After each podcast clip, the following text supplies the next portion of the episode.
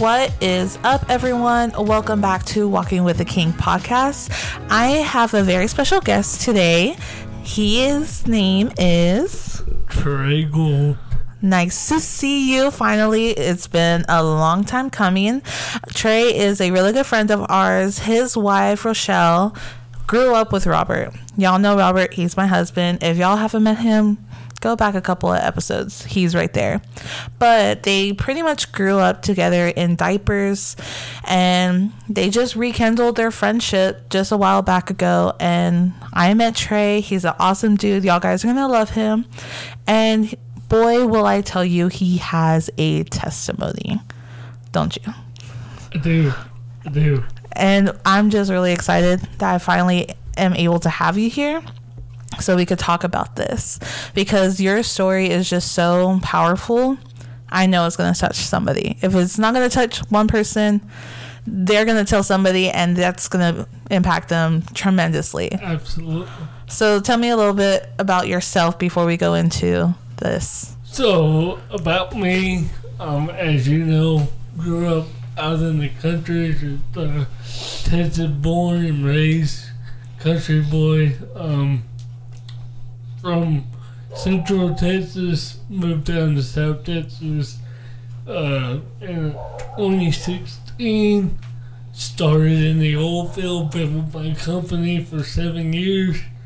Met my wonderful wife Rochelle down here, and and then this year met or last year met y'all. So been been a good ride so far. Yeah, it's been really awesome. Uh, Trey and Rochelle just came into our community group. Y'all met Alma before. She's a part of our community group. It's all one big happy family. We're just so excited that we're able to add another couple to the mix. So we are so happy to just be here talking about your testimony, see what God has done with you. And I don't know about you, but I'm excited. I'm very excited, very ready to get started. Well, let's get to it. So tell me, what's going on? All right, so my testimony starts really from day one. So obviously, hearing me, I do have a speech impediment. Uh, when I was born, I was born four months premature. I weighed less than a pound. I was born dead. The uh, cord was wrapped around my neck. Um, so I was born dead, blue, the whole nine. Um, they brought me back, and I was diagnosed with uh, cerebral palsy. Um, during the process of reviving me, my granddad was in the waiting room, and it was a full waiting room. He was in the back corner um, by himself, and the old man entered this busy waiting room and uh, walked all the way to the back where he was, and asked him if I if he was my granddad, and uh, he said yes, and he gave him a envelope and said, "Give this to his mom and dad, and don't worry, uh, God has him." And turned around and walked off. Now my granddad don't have a clue who this is. Never seen him. Never saw him again. Um, in that envelope was a letter, basically to sum it up. Don't listen to the doctors. Your son will be fine. Um, he can be a very mighty man of God. He'll be musically inclined, and um, just have faith and believe. And that's the letter I have sitting right there next to my desk here. So um, they brought me back. The doctor told my mom and dad that I'm blind, deaf, couldn't walk, couldn't see, never talk, basically dead with the heartbeat. Wow. Would need 24 7 care, um, never be able to do anything on my own. Mm. And my dad looked at the doctor. Oh, my dad is a he's a believer, but he's not a not an avid believer. Told him, you know, he was wrong. My my son will be fine. And um, uh, they brought me back the next day. They came back in and told my mom and dad, I don't know what happened but your son can see, he can hear. Um, Wow. He's doing a lot better. I spent two months in the, I guess you would call it the incubator, like a ventilator for Yeah. babies. Like those Uh, little tubes. Yeah, Okay. yeah. So I spent two months in there uh, just to give you an idea of how big I was. I literally, my dad said, from my the base of my head to the top of my thighs fit in his hand. Wow. So that's how, I mean, I was, like I said, I was under a pound. And you were four months premature. Like Mhm. that's yeah. Yeah. So uh, that's where it started. Uh, fast forward, uh, my mom and dad actually got a divorce very short time before or after I was born. Um, so I only grew up with a split family, so I really didn't know no different. Um, we lived in Eastland, Texas whenever I was young and my dad was a police officer at the time. Pretty normal life. Uh, my mom met her second husband, got married, and we moved to Abilene. Um, during that time, life was pretty normal. Probably the most normal my life was ever gonna be. Um, then when I hit about fourth grade, my dad got custody of us, that was a rough custody battle that we were very much involved with. My dad tried to keep us out of it, but my mom was very much adamant on telling us every little detail of the case, everything that was said and being done, and basically telling her young children they're trying to take you away from me forever. So the kids were hearing that, and it immediately got the, the, the just just look at our dad differently. Yeah. And uh, anyway, he got custody of us. It was a rough start. Uh, my mom was very laid back, not very strict. My dad ran a house like a military base. Mm. It was his way. There was no highway. It was just his way. Um, so very different parenting styles, but um, little did I know that that was gonna be something that I missed later on in life. Um, so I grew up there. He was already remarried at this point. Perfectly normal beaver cleaver life. You know, Mm. other than having a mom outside of the, the house, it was normal. Yeah. Went to school, went to church, did martial arts, did sports, a whole nine. Um, and just to give an update that I skipped, I'm not blind, I'm not deaf, I'm perfectly, Amen. I'm perfectly normal other than speech. I Mm-hmm. can walk, I can drive, I, I've, I'm, when you, You do very me, well for yourself. yeah, when you see me walking down the road, you wouldn't know I had cerebral palsy, which is a very, Yeah, no. very I didn't even know that until just right now. Yeah, so it's a very unique case, and uh, doctor can't explain it, so you know what that means, only God. Yep. So, um, You can't explain it. It has to be God. Absolutely. So jump back into my timeline here.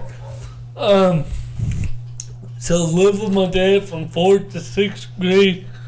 My dad moved down to South Texas, five hours away from my mom. Did not like it. Did everything I could to make their life horrible. To where I could go back and live with my mom. I only stayed down here for six months and then moved in with my mom. At the time, I thought that was a dream come true. Um, I can tell you right now, as a kid, you do not know what's best for you. In hindsight, looking back, I should have never left. Yeah. Um, so I moved in with my mom. At this point, she was already divorced from her second husband. She was married to her third husband before I moved back. He was a Satanist. He abused her. He actually, when I moved in, was after he finally left. But we would visit and stuff before I moved in. And he would abuse her. He, I mean, when I say a Satanist, like the dude worship Satan. He thought he was the son of Satan. Um, I remember at like 12 years old sitting at the dining table and having a, a full on holy war going on in my house. And my mom said she remembered looking over and she could vividly see a line through the middle of the table, and on his side it was dark, and on my side it was a lot lighter Wow. but she could physically see the spiritual realm colliding. Yeah. And that went on for several years. Uh, when I moved in with her, he was gone. We found a manifesto basically of where he was gonna sacrifice my mom, Oh my gosh. drink her blood, and then kill himself to where they could be one and, and rule hell together. Besides Satan, that was his plan. He had an altar, he had human skulls, he had whole nine. We found a pentagram underneath her bed, we found all, all kinds of stuff everywhere. Oh my gosh. Um, so I moved in right after that. You know, it sounds like a happy home so far. Um, so I moved in. Uh, when I first moved in, it was a dream control come true for you know a 13 year old boy. Um, could do whatever I wanted when I wanted, and no rules. You know, I had some rules, but my mom was four foot eleven and and uh, she was medically disabled, not physically. She had asthma and a bunch of other uh, laundry list of medical issues. So it wasn't much she could do as far as punishment. Now, don't get me wrong, I didn't take advantage of her. I was a good son, but if I wanted to go at it 2 a.m., I was walking out the door. And she knew that, so it was just a mutual understanding. And uh, so, anyway, um, after that, after I moved in, um, is when I started seeing things. So, my mom coded 13 times in, in her life. So when when somebody codes, that the legal and medical term for dead. Oh. So she died and they brought her back 13 times, Oh wow. resulting in severe short-term memory loss. Um, so she would take her medication, walk in the kitchen, make something to drink, walk back, her medication. And she might do that four four times in one night.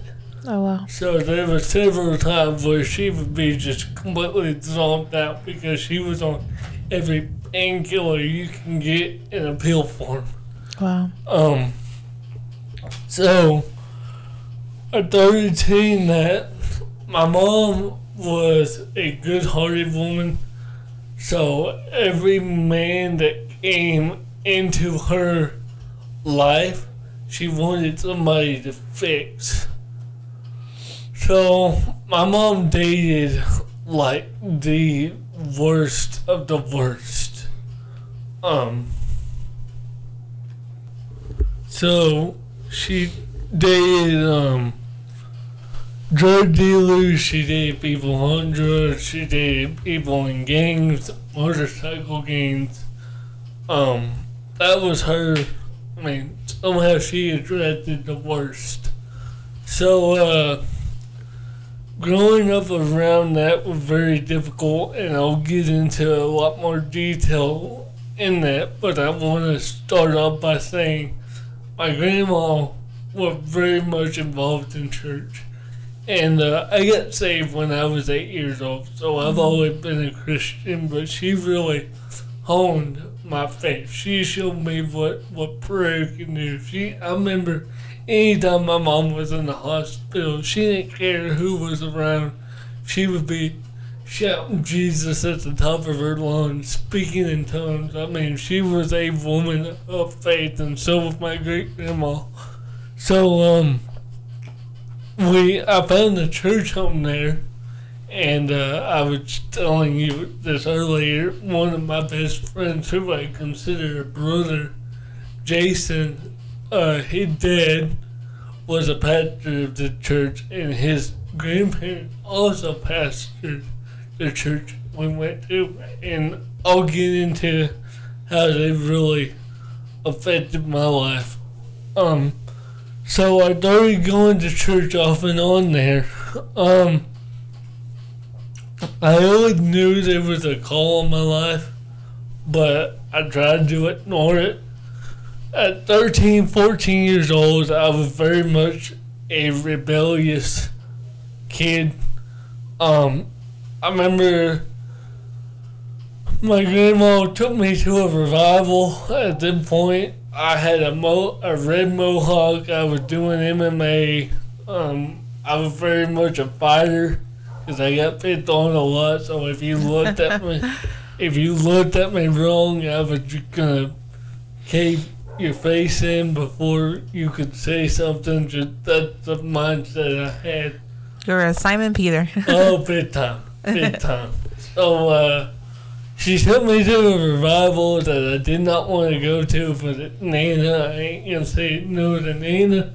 So we're sitting there, we're in the back, and it's a revival, so it ain't like 20 people, it's more like, you know, 400 pastors up there just talking away, and I'm sitting there like, oh, I cannot wait to get out of here.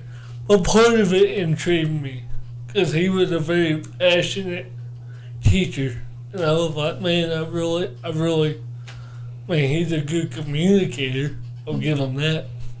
And I believed in God. I never not believed in God. I just, at that time, was like, all right, God, I believe in you, but you stay in your corner. I'm going to stay in my corner and kind of do my own thing for Yeah, you were like um, lukewarm in a oh, way. yeah, big time. Yeah. And so we're sitting there and the dude just stops. I mean, dead sermon, just stops. And immediately in my soul, I felt that I'm like, this dude's about to call me out. And I mean, in my soul, like, it was just like somebody just put a br- ton of bricks on me, and I had no reason to feel that way. Mm-hmm. And sure enough, he started praying, and he's like, there's a young boy here that there's a calling on your life and and you know God called you to preach and all kinds of stuff. He turned and literally points me out of the crowd. So he prays for me. A bunch of other people pray for me. I go on. I'm on fire for God for a couple months, and then I kind of go back to my old ways.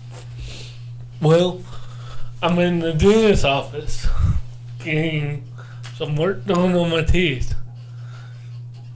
Dennis is sitting there drilling away, and this random woman walks up and like, "Hey, you know, you called to preach, God had put a calling on your life, and you walked off.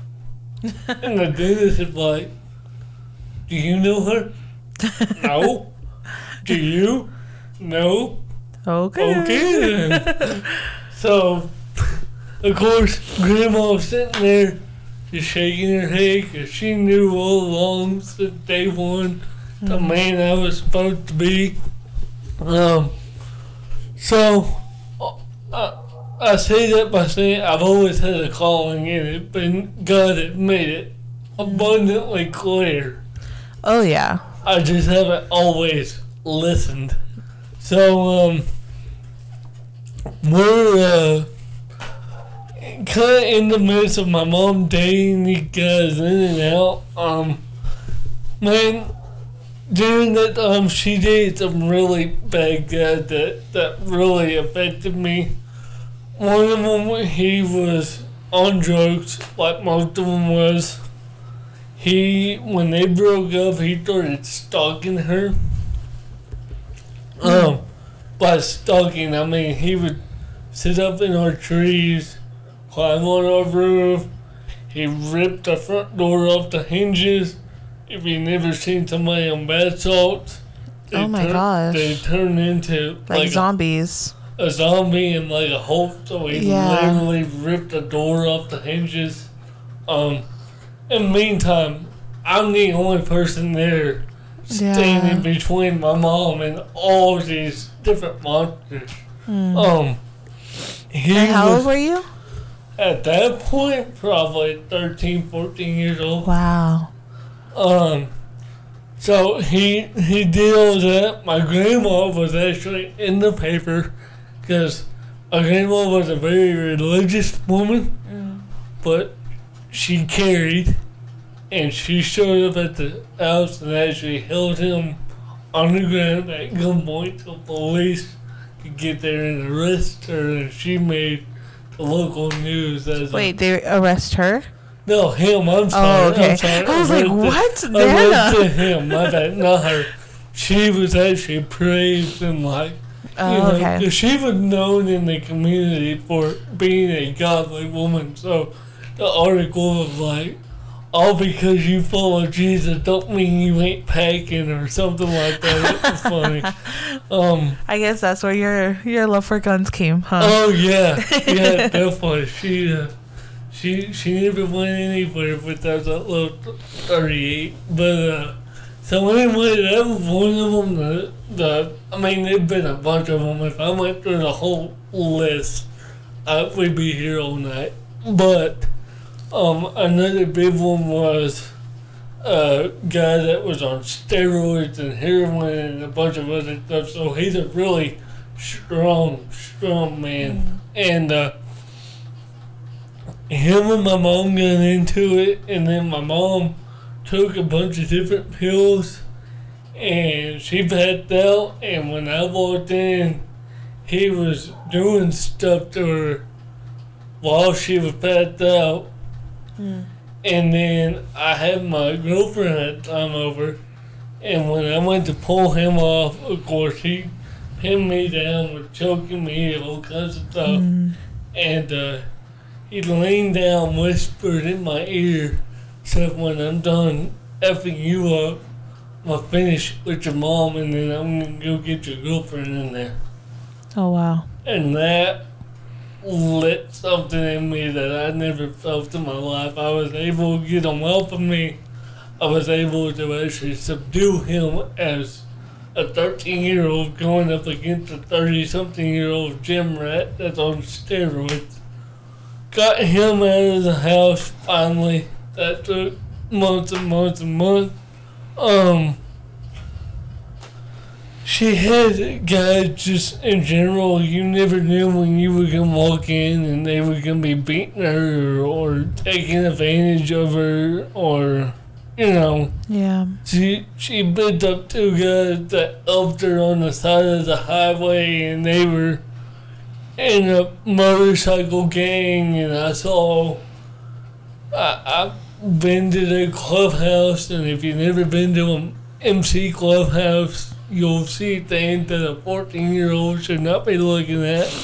Um, there've been fights at my house. There've been, you know, when you see your mom abused so much, Mm. it almost like I almost uh, even to the day like it bothers me, but it it's almost numb when Yeah. I talk about it because it just it was a normal occurrence. Like I never knew when I walked through that door what I was gonna see. Um, I I've had to, to try to take on grown men. Um, I've had to pull guns on them to get them at the house. I had to chase one guy at the house with a knife because he was trying to kill every all of us. Keep in mind, all these guys when they left, they never just left and Yeah. disappeared. Yeah. They were only coming back, stalking her, blowing up her phone, beating on my window, beating on the doors.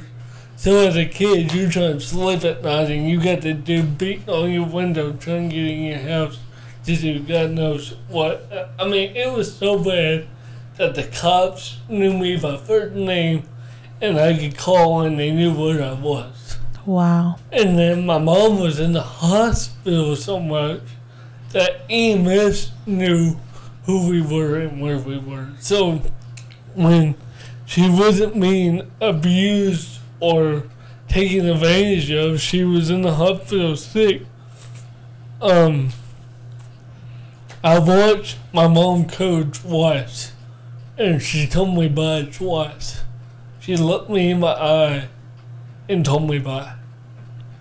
So, um, that's rough for Yeah. a kid, you know, to look at your mom. So I remember sitting beside her bed at night, watching her sleep, making sure she was breathing and uh, stuff like that. The whole time all of this is going on, that church family I mentioned earlier, they, they, man, they became my family. I, he was at my house a lot during this. He saw some of what I saw, so he's. I, I think that's why we're so close because he, he knew I wasn't over exaggerating anything. Y'all shared Oh. that trauma in a way. Yeah. hmm Um. Thank God nothing was major when he was there, and prayed the Lord that none of this happened around my little sister that was also living there, and thank God none of them did anything to her because that I, I would have Yeah. wound up in jail, and um, I almost did on my breaking point. I was ready to just be done and, and just just it, uh, I'll get into more detail later on, but they really took me in. They were like a family to me. They still are a family to me, so I definitely want them, if they listen to it, to know that they helped me through the hardest times in my life. They built my faith so much just going to that church on Wednesday nights and Sunday nights, and man, me and Jason would drive up there when I got my license, and we would be up at that church until two o'clock in the morning just worshiping, just me and him because Wow. it was his grandparents' church. He had Yeah. the keys, and um, it was just to this day I cannot even call, go to Evelyn, walk into that house, and it will be like I never left. Wow. I still have a key to their home. Hmm. So they are just phenomenal people, um, amazing pastors. They've really shaped me in my in my walk in life. Um, my grandma loved them dearly. Um, towards the end of when I finally decided to leave my mom's house, she was with the guy for a while. Um, the guy was in and out of jail and in and out rehab. He attacked me on two occasions. He attacked her, and like I said, I'm only covering some of these guys. There was it, it was every week. There Yeah. was a new a new guy, but the old ones would come back, and uh, So the guy, he out of jail and out of rehab. He, I mean, he didn't abuse her, but their relationship was definitely not good at all. Um, I came home one day and I saw bruises on my mom. And automatically, based off of what I've been through, I assumed it was um, because he was beating her. Mm-hmm. So my first reaction was, you know what? I'm done with this. I'm gonna make an example out of him. I'm gonna beat the dude so bad that nobody can come in this house. So I, I'm sitting there and I'm I'm screaming and yelling at my mom for letting it happen yet again. And she's like, not what you think, not what you think. I'm like, yeah, just like they all weren't what I thought, you know. Same thing you always say, no, no, no, it's not. It's not. And she's just bawling like more than she ever has. I'm like, when that dude walks through that door, I'm gonna kill him. I'm going to kill him. And she's like, it's not what you think. And she just hit her knees and said, I'm doing heroin. Hmm. And that, I just sat there and was like, do what? My painkillers aren't working no more, and, and he been giving me heroin. Wow. And that, just, I, I can't even, even put into words the amount of rage I had. Because not long before this, a couple years before this, she was on one of her rampages. She would take these pills and zonk out or forget who I was. Mm. And she would get on the kicks where she, oh, I'm gonna go kill myself. She told me that my entire life. That was her way to keep me from leaving. Oh, I'm gonna go kill myself. Well, one day, um, she grabbed my little sister and grabbed her 45. Said, I'm gonna go back there and kill myself. But she was dragging my sister with her. So I er, er, but I forcefully took my sister away. She commenced to beat me and then called the cops on me for touching her. And they removed me from the house for a month. Wow. Um, so fast forward when I found out she was on heroin, I'm like, you, you had me removed. You did all this stuff, and now you're doing heroin. Like, really? Yeah. And um, you know, I remember seeing spoons and stuff in her bathroom. But I'm a, I'm a, at this point, I'm 16 years old. I don't know what that. I, I didn't even watch Breaking Bad at that point because I, at this point I was at like the height Yeah. of my of my religious, you know, my my faith. yeah. Like I was going to church. I was doing the revivals. I was actually preaching on Sunday nights once a month at my home church and stuff like Mm. like I was at the top of my my relationship with Christ. I felt like so the whole time at church, I'm on this hilltop. Every time I drove home, valley Yeah. and you can't get away from it. It mm. was so I spent a lot of time at, at the church to try to cope with what was going on at home, and they knew some of it, but nowhere. There are people in my family that don't have a clue about some of these details. So I found out she's on heroin. Her boyfriend walked in, and she's like, "He gave it to me. He been getting it." So I pinned him up against the wall because at that point I'm 16. I'm nearly fully grown. I can handle my own. I've been doing it since I was 13 years old, doing what grown men I know how to handle. Yeah. So I put him up against the wall. he's swearing up and down, man. I'm I swear to you, I've been clean. I've been clean. I ain't doing nothing. And I'm shaking his arms, shaking his feet, shaking his legs. I'm like, Mom, he don't have a single mark on him. Like, are you really trying to get me to hurt the guy just to take attention away from you? And at that point, I went and put it past her. Yeah. And she was like, no, look at his chest. So I looked at him and he, he just, his eye got real big. I'm like, take your shirt. So he did, and of course I can see all the marks. And this was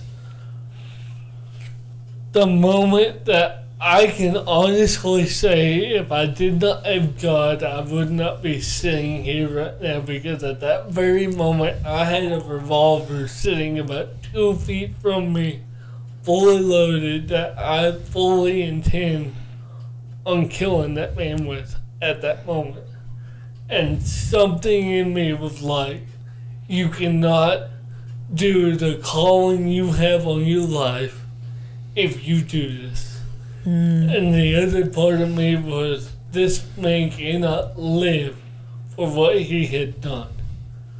And I was battling back and forth internally. I saw him look down at a knife. I told him basically, if he gave me a reason, I would do it. Um, and then the most weirdest thing when I look back at Evan, we sat down at the table and talked it out, Wow. which I never thought would happen. Um, they continued doing their stuff off and on. Um, he finally left. My mom was searching for another man. Um, he was out all the time from overtaking pills and stuff like that. So, the summer before my senior year, I went to my dad's to visit. And uh, a five day trip turned into a 14 day trip, turned into a three week trip. And I, I'll never forget this. I'm sitting in, and let me say before I finish, my dad was around hmm. and my dad was present. But my dad didn't know the full extent of what was going on because I never wanted to tell him because I knew what would happen. Yeah. And I, I, she had me believe that if I left, she was going to kill herself. Yeah. So I had to bottle all this stuff up. The only people that knew a little bit with Jason, my grandma, who lived right up the road that, that had to deal with this stuff too. My granddad knew a little bit. Um, they're divorced, so he was in another town. Um, but my dad was definitely there. My dad was very present. My dad is the reason I am the way I am today. I've seen that man work for 72 hours straight, never giving up. I've seen him take his name from nothing and build it into something that that is proud enough that me and all my brothers have his cattle brand, which his name. I mean, we don't have a big cattle ranch or nothing, but it represents our last name, and we are so proud of what he's done with that last name that we all have it tattooed on us. The ones that are old enough to have it because it's a symbol of. my dad's real dad was a druggie, a bad, bad guy. That our name was tarnished. And my dad took it from nothing and built it to where you can walk into the town where he's from and say our last name, and it's a respectable name. So he was definitely around. I do not want people thinking he was an absent father. He was always there. It's just I kept stuff from him. Yeah. So I'm down there. He's like, man, I really enjoyed you being here. I'm, a, I'm gonna miss you tomorrow when you go home. I really, this is the longest you've ever stayed. Normally you can't leave your mom that long. And I'm like, yeah. I'm gonna miss that they were pretty, pretty peaceful. And my dad was like, you know, my dad was a cop for a while. He's like, peaceful. Yeah. What do you mean? My dad knew a little bit about the guys she was with, but he didn't know what I was going through. He thought they were just bad guys. Hmm. And you know, he would call her and be like, hey, I know this guy, like, he's a dopey get away from him. But he didn't know they were doing all this stuff in front of me. And um, I'm like, yeah, it can be peaceful. It, it's been nice, it's so calm and structured and blah, blah, blah. And we're sitting there and I remember he just looked at me and was like, tell me what's going on, son. My dad ain't a sensitive man. Yeah. My dad's a very old fashioned. You you pick your boots up and you truck on. You don't you don't kneel for anybody and you don't fall for anybody. Hmm. And uh, man, he looked at me with the most compassion I've seen. And then like, tell me what's going on, and I just broke. I mean, it just came flying out my mouth, and the whole time I lived with her, she badmouthed at him, telling me all these horrific things that he allegedly did to her that never happened. I found court documents that dismissed every claim she had. And um, I just broke down and told him everything. And he was like, you know, son, you're you're a man. It's your decision. And I, I, I told him I wasn't going back. Towards the end of my time living with my mom, my grandma got diagnosed with cancer three different times. She got diagnosed with breast cancer and brain cancer twice. I was living with her towards the end, and uh, that was the hardest decision I've ever had to make my life. It wasn't so much leaving my mom, but leaving my sister behind and leaving my nana behind because she had a stroke at that point. She was just, she needed somebody. And, uh, it, it was it was difficult. You know me, Tess. I don't I don't like to get choked up. I definitely don't want to get that way on the podcast. But it, it, it's hard because she was just. Because I remember when I called her, and I I told her that I wasn't coming home. She started crying. She said, "You know, Trey, I know this is the best for you. I'm just gonna miss you." Um, the last couple months of me living there, we really built a, a very strong relationship because my my grandma didn't sleep. I mean, she did, but she didn't. So she'd be up all night watching TV and um, or preaching or game shows. So anytime I couldn't sleep, I, I had somebody to To talk to. Um, I told my mom she wasn't even there when I moved out. She didn't even want to look at me. Hmm. Um, I went down there, got all my stuff, got all my stuff from my grandma's. That was hard. And, uh, I moved in with my dad. And I quickly realized that structure that I hated so much as a kid. I was so happy for as at that point. And, uh, I moved in in July of 2016. I started school. Um, got a phone call in November that my great grandma had a stroke. And my great grandma, when you look up at the definition of a saint, that woman had it. Like I can't, I don't, I don't know. I, I, I honestly think she played it better than some of the people in the actual Bible. Wow. Be honest, because I mean, even everything that my mom went through with all her husbands and stuff, we couldn't talk bad about any of the people. They Mm. were all God's children. Oh, wow. They were just lost. Yeah. That's the type of mentality the woman had. I mean, the, the sheer love she had. So I get called, she had a stroke. At that point, I'm already working for the same company I'm, I'm working for now. Um, I called my boss, and my dad was working there at the time. He was also my boss. Told him, hey, this is what's going on. I'm going back home. So I drove back home. I say home around home area.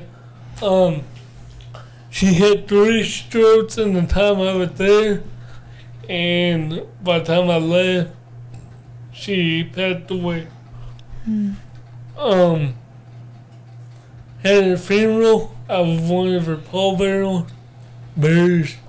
She was in her 80s. She had lived a long, happy life. Yeah. She definitely with the Lord. If anybody with the Lord, she with the Lord. I believe she had that. That growing up, I was taught about a, a purple robe you get if you're labeled as a saint Hmm. or, or something in that regard.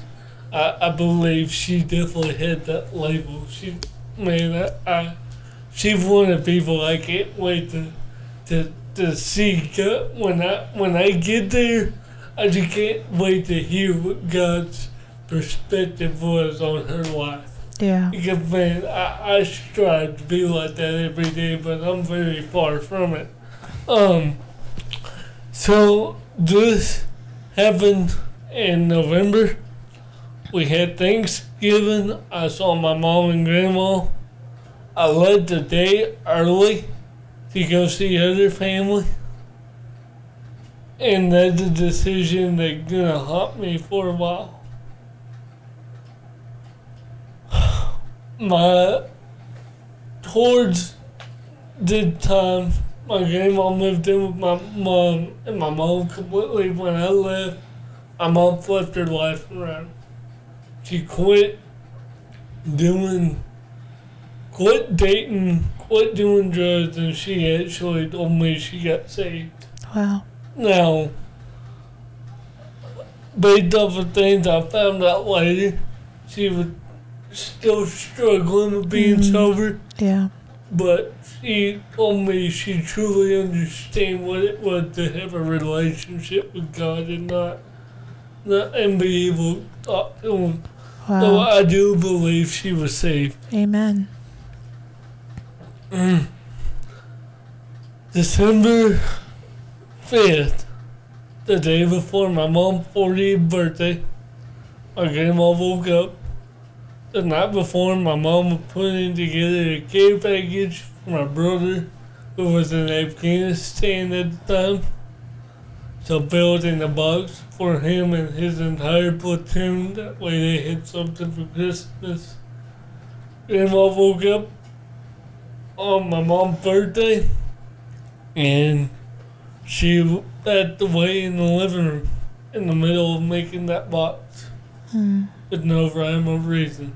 It wasn't no no nothing. It just like somebody walked up and flipped the a light switch.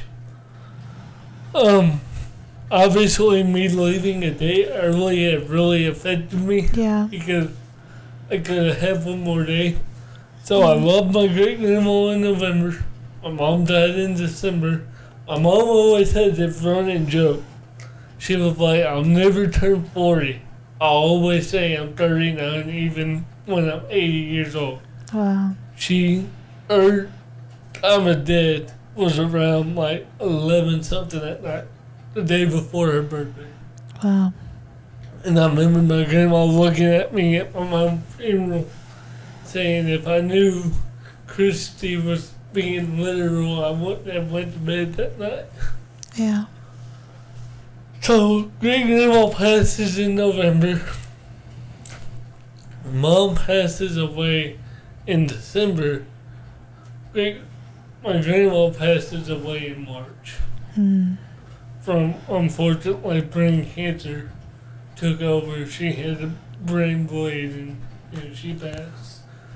So that was a rough several Yeah. several months. Um it took a lot to get me through it. First time I've ever seen my dad cry in my life. One and only time is when he told me my mom was dead. And the part that hit him the most is I looked him in the eye and said, Dad, I've heard this three different times. Yeah. I've watched it twice and I've, I've been told she was dead three times. Are you sure? He's like, Yes, she died yesterday night. And, you know, he he was crying because how do you tell Your son. your son that his Yeah. mother died, you know? And uh, so that was rough. That was really rough. Um, that whole entire time was rough. But I say all that to say I wanted to save the part to the end. So up until now, people are probably like, you know, you've been through a lot. It's pretty sad. I wanted at this point, tell you about the goodness of what God had done. Hmm. So during that entire time, like I said, I had church family. I had I had all these people around me. When I was 13 years old, one summer, me and my buddy built uh, basically a homemade rocket launcher, trying to be cool, and I actually blew myself up.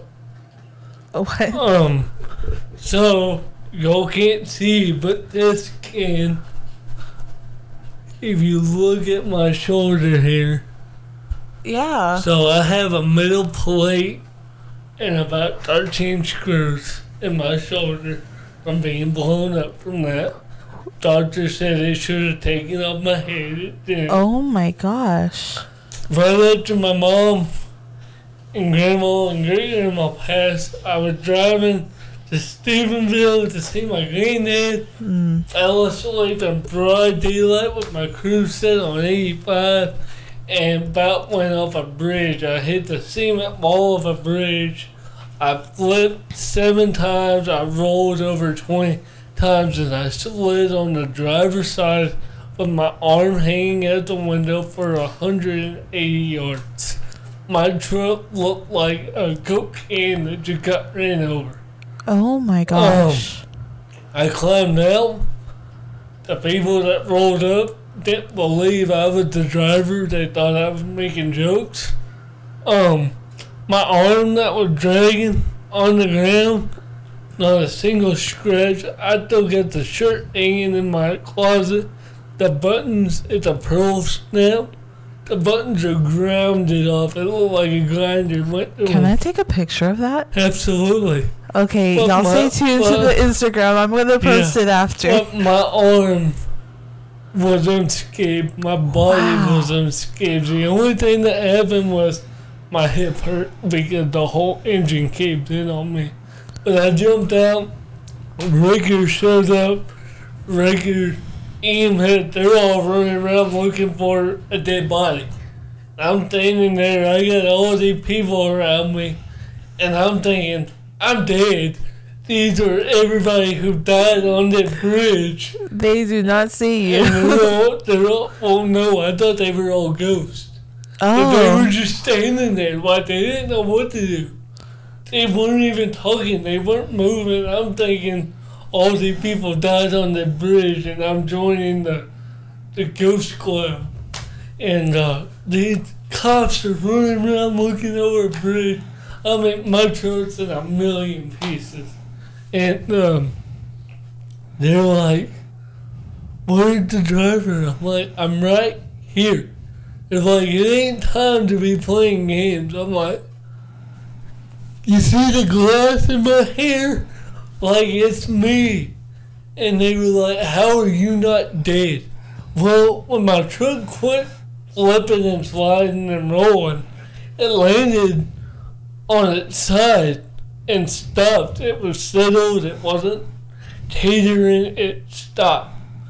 And then my truck, the guy behind me said it lifted up and flipped over and landed on what would be tires, but everything was gone at that point. Lifted off the ground, flipped, and sat back down. God's like, let me help you. Yeah, and I climbed out. Um, so those are three examples of where I've been told clinically and by everybody around, you should be dead. I was born dead. I was blown up. I've been in car wrecks. I've been in a million situations with all her boyfriends. Yeah. it could have went south and they could have pulled the gun out of my Yeah. hand. Because as a 12 year old kid holding Yeah. a, a shotgun against somebody, Yeah. they can just take it from you and then you'll be dead. Yeah. Um, so, you know, three times where I should have died, I didn't, and I've been told several times I have a calling on my life, and that ain't proof. I don't know what proof is to me, Casey close.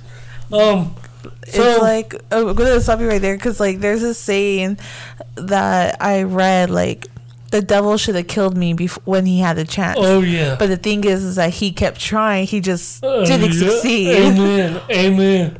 So, uh, all of this happened. I graduated. Praise the Lord. Um, I was still working at the company. I met my amazing wife Rochelle on online actually.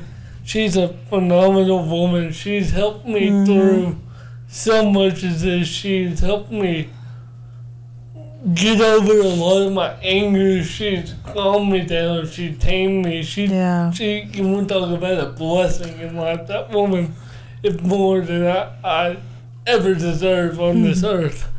Um she she's helped me so much. My my dad molded me into the man I'm supposed to be.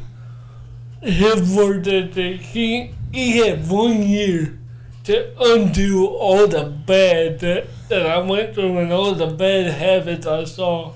And he did it. He turned me into one of the most. I won't quit until my goal is, is achieved. Um, another huge person that that in my life that helped was my boss, and I really want to give him a shout out. 'cause, Man, the company never questioned me with my CP, never did anything. My boss took me in basically like a, a a son. He's good, you know, him and my dad are close. I'm close to him. He's given me so many opportunities. He's built me up. He's and not only that, he's he's a Christian man. He he was there for me when my mom died. He was there for me through all this growing. He's helped me, so I really do contribute him also as a factor of who I am today. And man, most importantly, I just want to thank God for all the all the Amen. things that he's he done for me and blessed me with the calling he put on my life, the family he put in my life, y'all coming into our life. Robert have been amazing brother in Christ. I don't know if I've ever had a brother other than Jason that's as close as me and Robert are. I mean, it, it feels like I've known him for 30 Yeah. years. And Yeah, we like, were just talking about that the other day because, like, a little backstory, a little, a little pause. Mm-hmm. like, y'all been like working out for almost a month, like every single day Yeah. at like 5 a.m. Yeah. I'm like, who are you? No, I love it. I love it. And uh, you mentioned the whole the devil should kill me when he had the chance. Mhm. My, I have a new found goal in, in my life, and, and this has just been recently that I've really the fire built inside me.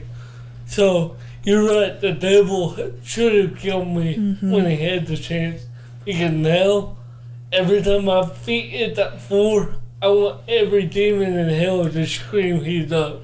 Yep. Because I want to make sure I rattle them gates as loud and as hard as I can to let them know, all right, you've had your fun, You tried to torment me. You tried to cut me out. You tried to kill me. You did everything in your book to get me to not do what I'm doing. So guess what? It's my turn to torment you and Yeah. serve notice on you. Amen. So, you know, just once again, my my dad, my granddad, he's like a scholar in the Bible. He man, he's read so many books. I've had so many family members in my life. But my granddad, my dad, you know, both of them have, have molded me. My boss being an amazing man, giving me opportunities that nobody at my age has ever gotten. As you know, just recently I got a new a new position at my Yeah. job that that it just opened up so many doors for mm-hmm. me. I'm I'm tw- you know I'm 23 years old. I'm married to an amazing wife that that has a good career. We have a house. We have great friends. We mm-hmm. have a good sense of family. Yeah. So, my biggest message is sharing all of this with everybody. It's not that so people can say, oh my goodness, I didn't know you went through all this. I don't want that. What Yeah. I want is Come for, on. for the person that is going through it, or the person that been through it, or the person that's gonna go through it, or the kid out there, the teenager, Yeah. they can relate to this to know that there is the other side. Amen. There was so many times, even with my faith, that I remember sitting there looking at my gun cabinet thinking it would just be so much easier just to grab one and pull the hmm. trigger than go through all this stuff. This just isn't, it, this can't be where I'm supposed to go. And man, if you're going through any of that, if you're feeling any of that, if you've been through any of it, it's it gets better. There's an end, and through Christ, and through fellowship with people, and through just the grace and mercy of God, you can take that horrible part of your life and flip it into the most beautiful thing ever. Yeah. And man, in the moment, I never thought I would wind up here. I never thought I would be married to a woman uh, like Rochelle or even close to her. I never thought I would be in the position I'm in. I never thought I would be able to do half the same thing. And I definitely never thought I would be on a podcast with somebody with my speech. That's a huge difference for me, and I'm just I'm so thankful to you for allowing me to. I to am just so glad that you're on here. You know, um, one of the things, like, I think I've told you, but I've always had trouble pronouncing so many Mm-hmm. different words. I still have trouble a lot. And one of the main things when I was started this podcast was I don't like my voice. I hate the sound of my voice. I hate the way I talk. See, everybody says that, but that is just like one of the things like the devil keeps saying is like no one's going to understand you. No one's going to understand what you're saying. But like this platform has became to something that i wanted to do as a hobby Yeah. to ministry work. Absolutely. and it's like the devil will do so many things as like a lie. He will tell you so many different lies but one of the things that i've learned is that what the devil lies to you is the exact opposite of what god has called you to do. Amen. so like I like I feel the Holy Spirit every time that Oh, yeah. we're here at y'all's house. We're here at his house currently right now. Robert and Michelle are in the other room, Yep. but Yeah. like you could just feel the holy pre- uh, the holy presence whenever you're here, Yeah. and it's just like God has an anointing on you. Well, I appreciate it, and you know, you bring up what the devil lies about. It's the Mm-hmm. opposite. I remember as a kid praying for my speech to go away, and I shared this with y'all. Had a revival, another revival, and uh, the preacher straight up pulled me up, and, and I was up at the altar praying, and he grabbed me by my shoulders and whispered, "Quit praying for the thing that God gave you to use against the devil to be taken away. He didn't give you that as a burden. He gave what what you see as what you see as a bag, as a burden. God gave to you as a sword. Amen. And and I knew exactly he was talking about my speech. And you know, you're right. He lied to you daily because there's there's times I'm laying in bed and I'm like, how does Rochelle listen to this every day? Like, Lord, you talk about a miracle worker. and uh, no, but man, that's the platform you have. It's I truly believe it's gonna go somewhere and and man, with all of us together and CBC being what CBC is, I, I just, I, I get excited knowing that every day we wake up and every day people at CBC gather, it just irks the devil. Oh, yeah. And it just rattles him to a core. Yeah. And to be honest, that that just drives me even harder. Yep. So, like I said, I really appreciate you bringing me on. Um, once again, I just want to say thank you to all my family, that my aunt, my granddad, my dad. Both of them have been such a big part of my mm. life. My grandma, who is now with the Lord, and I know she's up there having a good old time. um, and my boss, man, I just if my boss here, just I really want him to know he he truly has helped me in ways he'll never understand, and he's given me opportunities and, and things, and my company just as a whole. Yeah. Has given me so many opportunities, and, and once again, I just I want to give all the glory to God for sure. Amen. I am so glad that you are here. Maybe one day in the future, we could have both you and Rochelle and me and Robert just kind of going at it, talking about marriage, oh, talking about Christ and marriage. I think that would be a really good episode. I said, I said, let's do it. well, stay tuned for that. Well, don't you have a YouTube, right? Yes. Yeah, so I started a YouTube channel couple months ago, like I mentioned, I get a new position at work. So I actually took a, a hiatus as I got adjusted to the new position, but I do plan on starting it back up. So, um, if you want to follow that, I do have three videos on that. I believe Tessie can put the link in the description. Definitely. I'll send her. Um, she can put it on Instagram and definitely stuff like that. And if you want to follow him on Instagram as well, I will have that linked below. And um, yeah. I think that's it. Along with the picture. Along the with the picture of the shirt, I am going to see this shirt right now. I am. That is. I did not know about that wreck. Oh yeah. That's insane. I got pictures. I'll show you after this. Okay, guys, stay tuned for that Instagram post because that's going to be insane. Well, thank you, Trey, once again. I really appreciate you joining me. Thank you. I had a good time, and hopefully, this touches somebody. Oh, I know it will because I'm over here like sniffing up a storm because like I'm just so moved with it. But alrighty, guys, we will see y'all next week. Bye, guys. Bye, guys.